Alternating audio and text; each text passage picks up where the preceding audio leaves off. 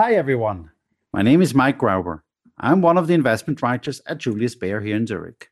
Today is the 30th of January. I'm pleased to be joined by Mensur Pocinci to see what he makes from the market's moves in what will be soon the first month of the year. But first, as always on this show, a brief market catch-up. Friday, U.S. economic data releases showed that both inflation levels and consumer inflation expectations continue to ease, but also that consumer spending on an inflation-adjusted basis fell for the most in more than a year last month. These reports further solidified expectations that the U.S. Fed will slow the pace of rate hikes to 0.25% when it announces its interest rate decision this Wednesday.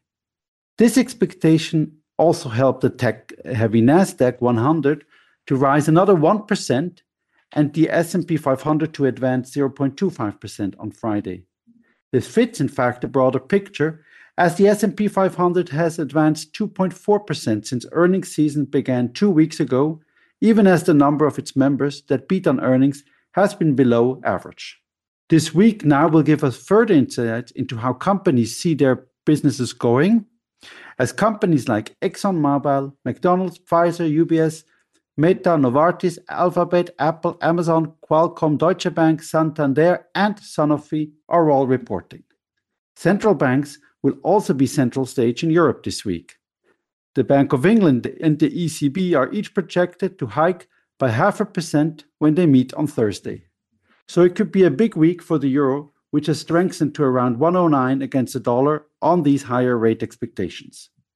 Over to China, where Lunar New Year celebrations have ended. Initial spending patterns there showed that booking of hotels, guest houses, and tourist spots exceeded the comparable period in 2019, so before the world was engulfed in COVID.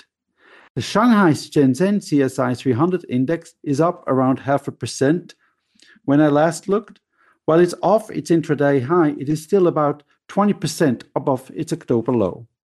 But Hong Kong's Hang Seng Index is starting the week 2.3% lower. For that market, our research colleagues in Asia noted just today that they expect gains as long as policies remain accommodative. The expectation is now that the Hang Seng Index has further 5% upside or to 23,300 index points. China reopening continues also to be a big topic in the commodity market. Iron ore rose to a seven-month high as a drop in Chinese stockpiles added to optimism demand for the steelmaking ingredient will rebound. Oil has been fairly steady last week, with Brent oil this morning at $86 a barrel. An OPEC Plus meeting is scheduled for Wednesday, so this may bring some news flow back to the black gold. Tensions are rising once again in the Middle East after Israel carried out a drone strike in Iran, targeting what is considered a defense compound.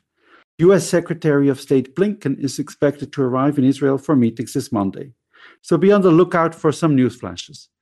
So it looked like it's going to be a heavy week for markets and a lot to digest. Currently, European and U.S. equity futures are pointing towards a lower open.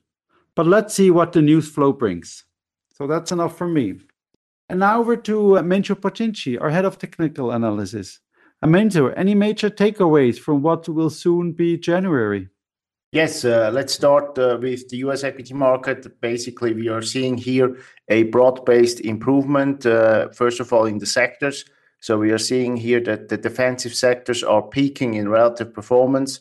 So these are staples, healthcare, utilities, and telecom stocks.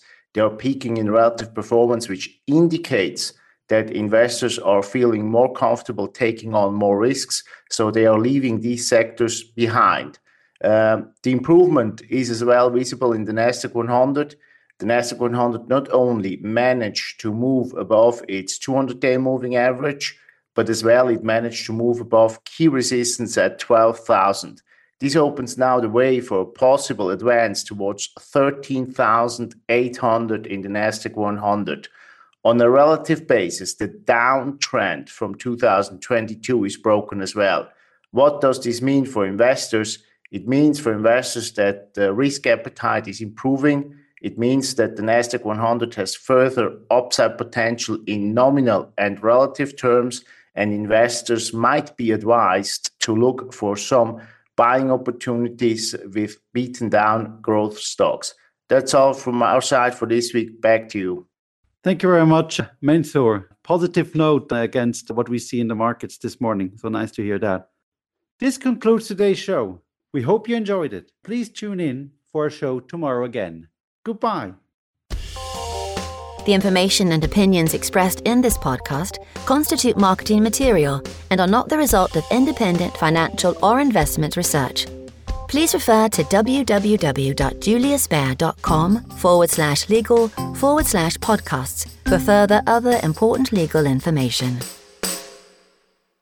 Für unsere deutschsprachigen Zuhörer. We would also like to make you aware of Marktanalysen und Gespräche, a monthly podcast in German where Julius Baer experts discuss some of the latest market developments. We share our key research and insights on today's ever changing economic landscape in German. Search for Marktanalysen und Gespräche on your favorite podcast player.